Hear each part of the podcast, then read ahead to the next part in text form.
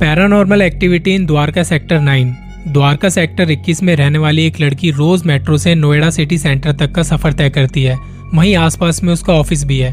एक साइड का travel time लगभग डेढ़ घंटे के आसपास का हो जाता है। एक दिन मंथ एंड का काम खत्म करते करते रात के दस बजने को थे।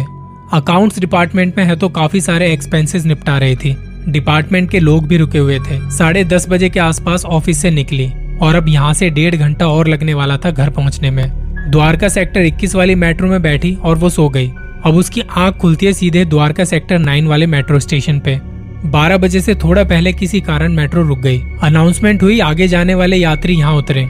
यात्री के नाम पर बस वो अकेली थी पूरी मेट्रो में। जब वो दरवाजों के पास आके खड़ी हुई, इस इंतज़ार में के दरवाजे खुले, तब उसे सामने शीशे में अपने पीछे तीन लोगों की फैमिली दिखाई दी।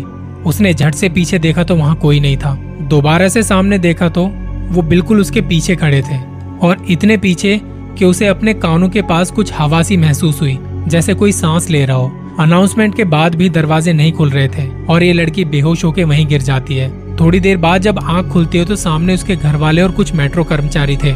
सबको लगा काम की थकान की वजह से बेहोश हो गई थी। पर जब उसने सबको बताया जो हुआ था तो किसी ने उसकी बात पे विश्वास नहीं करा। और विश्वास करेगा भी कौन? आप भी नहीं करोगे। पर जिसके साथ कुछ होता है बस वही जानता है।